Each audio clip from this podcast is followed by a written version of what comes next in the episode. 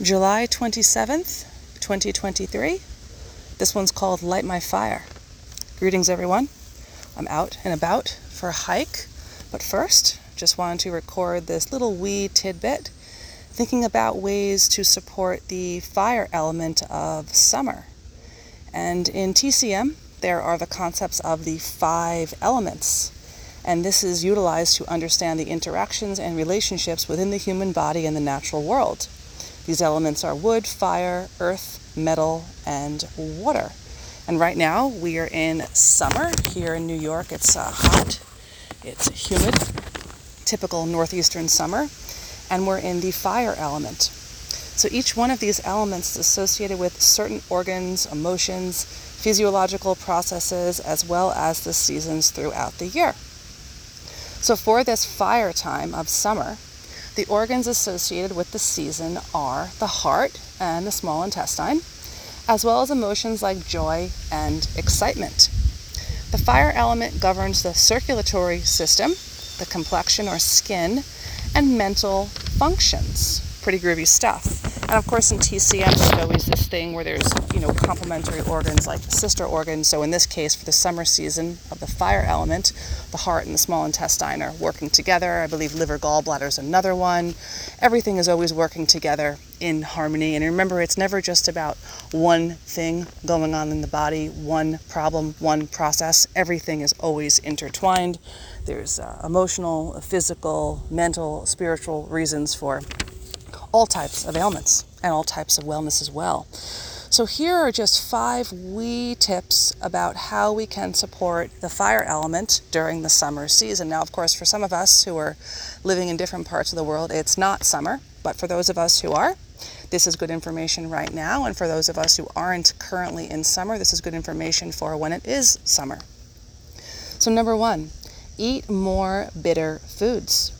Including bitter foods in your diet can help clear heat and promote better digestion. And in TCM, we talk about different types of constitutions or ailments. We've talked about this on prior broadcasts. One of them is heat. Something else could be cold. But of course, in the summer season, one is more apt to feel heat. So when you are able to clear heat utilizing bitter foods, you can promote better digestion. Some ideas of how to clear heat are things like dandelion, arugula, what they call rocket across the pond, and radicchio. Those are all bitter foods.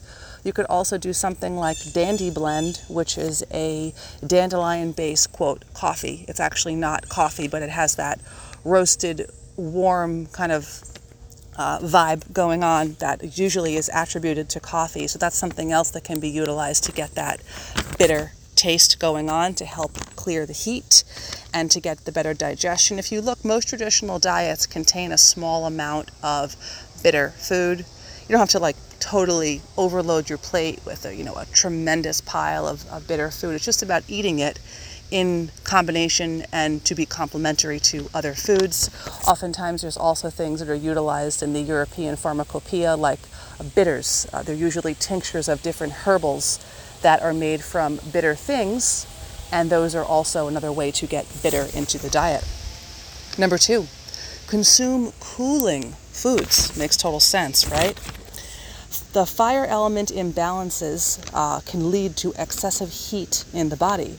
Consuming cooling foods can help balance with this, and some cooling foods could be things like watermelon and cucumber, as well as mung bean or mung bean sprouts. I like to call them dung bean. I think it's kind of funny, but that can help as well to clear heat. Usually the sprouts would be utilized in something like a stir fry, and the beans would be used in something like a soup.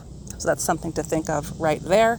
You could also probably do a mock type of hummus or something like that where you blend them up in a blender if that was more your type of thing. If you're having issues digesting things like beans but you want to enjoy them for the benefits of bile flow and soluble fiber, try cooking them very well and then pureeing them kind of like a hummus style thing.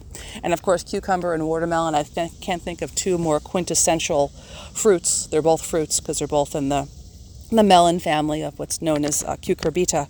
They are both so quintessentially I think aligned with the summer vibe, you know, especially watermelon cucumbers, I think, are really, really great. They have that really cool energy to them, and they're exceedingly hydrating as well and a great source of minerals.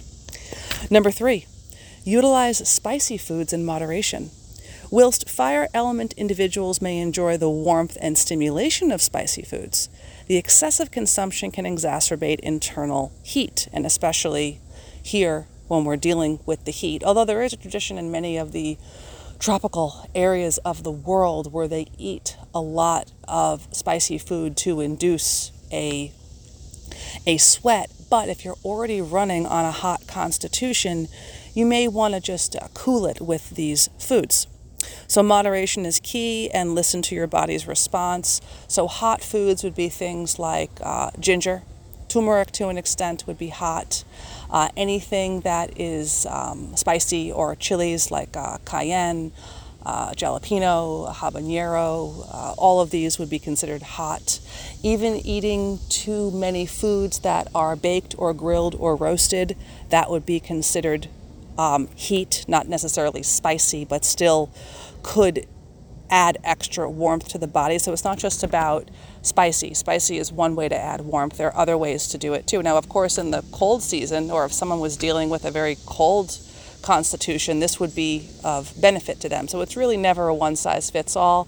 And usually red meats or ruminant meats tend to be more heating to the body than, say, something like a white meat fish or chicken, which is more cooling. Number 4, adding red foods to your diet. The fire element is often associated with the color red. Of course, with red, we think of the root chakra, which is the base chakra in the 7 chakra system of Ayurveda. So some red foods that are associated with this element, and these are all very quintessentially summer, would be things like tomatoes, red peppers, strawberries, and cherries. I know 2 of those are nightshades, tomatoes and red peppers. Of course, you can find ways to enjoy them. I think peppers are best when they're roasted and the skin is off, because it can be not so pleasant to eat those pepper skins. At least I'm not a huge fan. Then again, something like peppers, I'm not a tremendous I don't gravitate tremendously towards peppers. My favorite nightshades would be the potato would be number 1. And I do like raw tomatoes in the summer season. But I think if everything is in balance, I don't think one really has to worry about these things. I mean, if someone's doing something that's, totally out of bounds and totally imbalanced, well, yeah, then an imbalance is going to happen. And also just having all this fear of food, which is put out there all the time by the Zogbots on things like, YouTube and Instagram and things like that. We're not supposed to be afraid of food. Our ancestors wouldn't understand a concept like that. We're supposed to enjoy food. It's supposed to be something that's part of our sustenance, and especially if it's something that's in season. Wouldn't it be ridiculous to avoid something like watermelon because we were afraid of the carbs? Like, wouldn't that just be like shit for brains? Or wouldn't it be ridiculous to avoid roasted peppers because we were afraid of some of the alkaloids because they're nightshades? Like, we have to really think about these things, and sometimes avoiding something and being more stressed out would actually create more of a dis-ease within the system than just enjoying the seasonal food.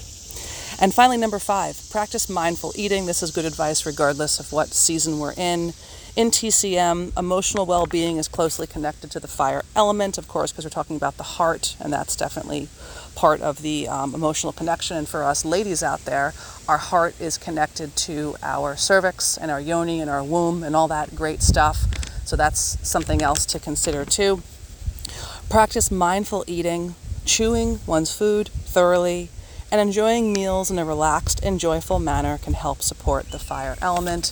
And one of the things that I think is really such a groovy practice, great year-round, probably more applicable in this warm season, is to eat your meals outside. I've been implementing this the last month, 2 plus or so, and it is a great practice. It's great to get your sun first thing in the morning, of course, before you look at your mobile and allow other types of light to look or shine into your eyes. But it's nice to have your meal outside. Take your breakfast outside. take your beverages outside, take your lunch, your dinner, as many meals as you can taken outside, you'll notice you'll digest the food better, right? What if you were eating the healthiest meal, or whatever you consider to be the healthiest meal, and you were eating it rushed in front of your mobile device while not wearing blue blocking glasses? Do you think that ideal meal is going to digest well? Most likely not, especially if you're in a foul mood. What if you were eating something maybe subpar outside, having an amazing day, possibly alone, maybe with friends or a pet, children, and you were able to eat it, you didn't have digestive issues, etc., because it was more about the scene that was set than the actual food. There's so much more to health than just food. And I know many of us get caught up in just the rigmarole or the cycle of just food. I've been here myself, so I understand it quite well. But it's more than just food. If it was just about food, everybody who ate well would look amazing, right? Just like if it was only about PUFAs, everyone who avoided them would look amazing, and everyone who ate them would be, lining the streets, just like with the way AI. Like, oh, if it was just a virus, everyone would have died, right? So we know that this one thing can't cause all the ills for someone, and it can't alleviate all the ills for somebody. It's really a combination of many things. And one of them is not just what you eat, but how you eat. So I think that's all I have to say for this little short tidbit. I'll be back soon with a full-length broadcast. I've got something spicy in the works for the next full-length broadcast. I hope everyone is enjoying this July day. Just a couple of days left in this month. Then we move into the next month, and before we know it, we'll be in the autumn season. But enjoy this right now, enjoy being here right now, and until we meet again, Sat Nam.